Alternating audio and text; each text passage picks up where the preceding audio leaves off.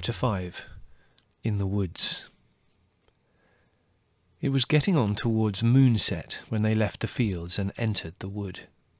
Straggling, catching up with one another, keeping more or less together, they had wandered over half a mile down the fields, always following the course of the brook.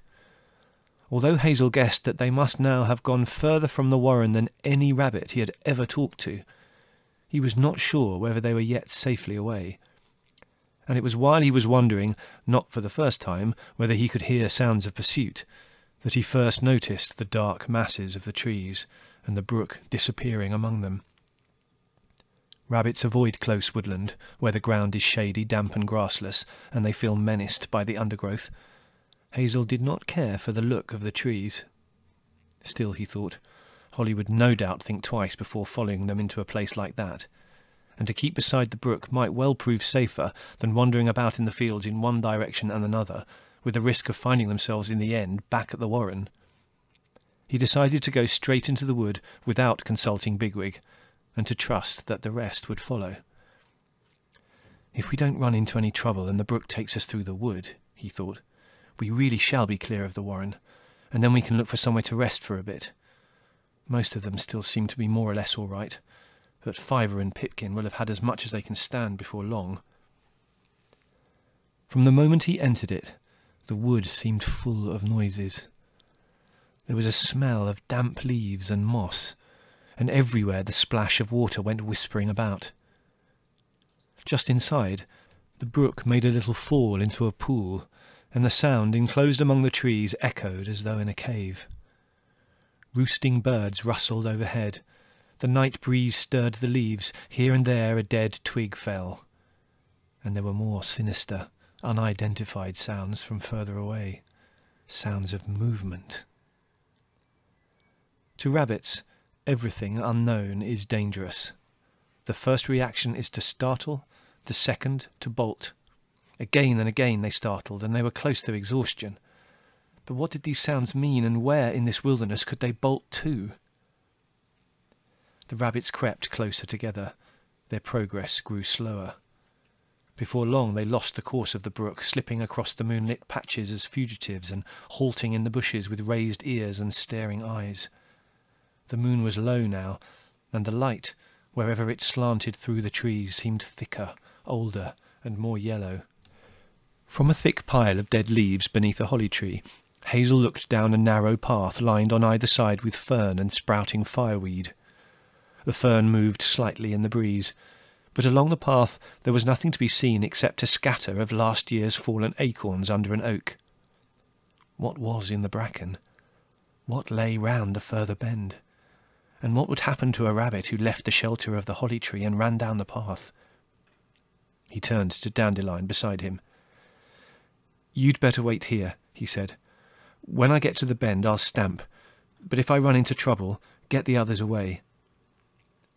Without waiting for an answer, he ran into the open and down the path. A few seconds later brought him to the oak. He paused a moment, staring about him, and then ran on to the bend.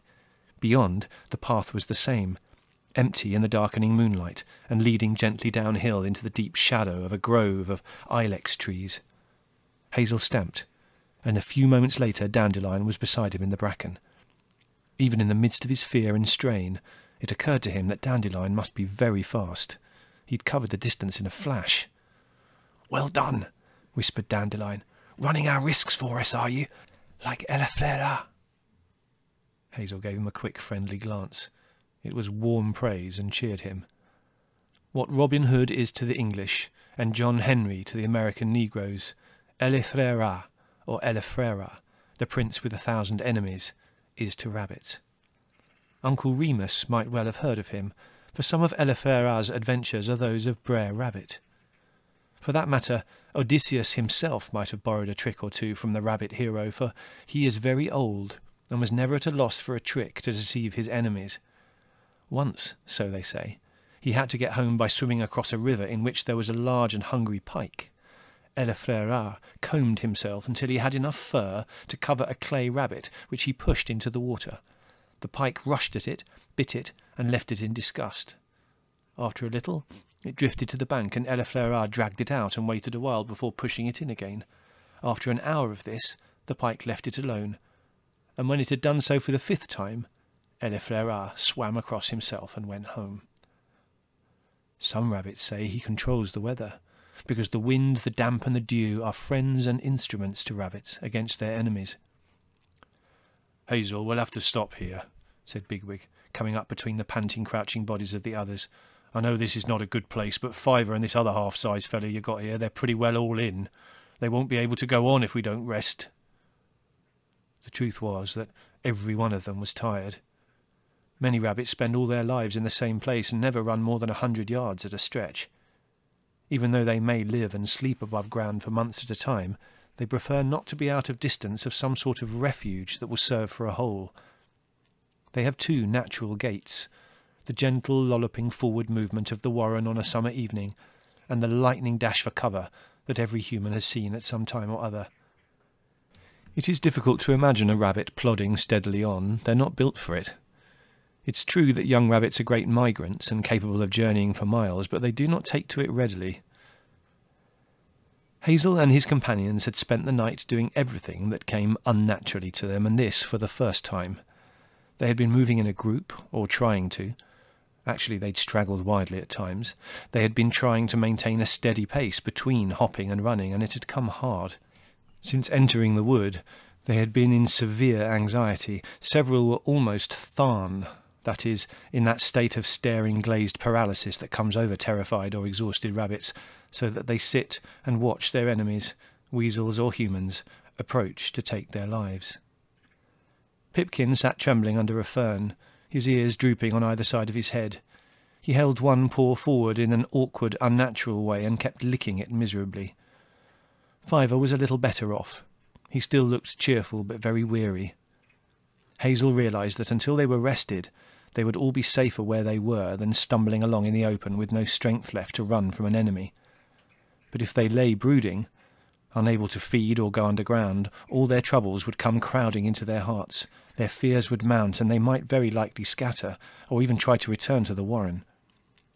He had an idea. Yes, all right, we'll rest here, he said. Let's go in among this fern. Come on, Dandelion, tell us a story. I know you're handy that way. Pipkin here can't wait to hear it.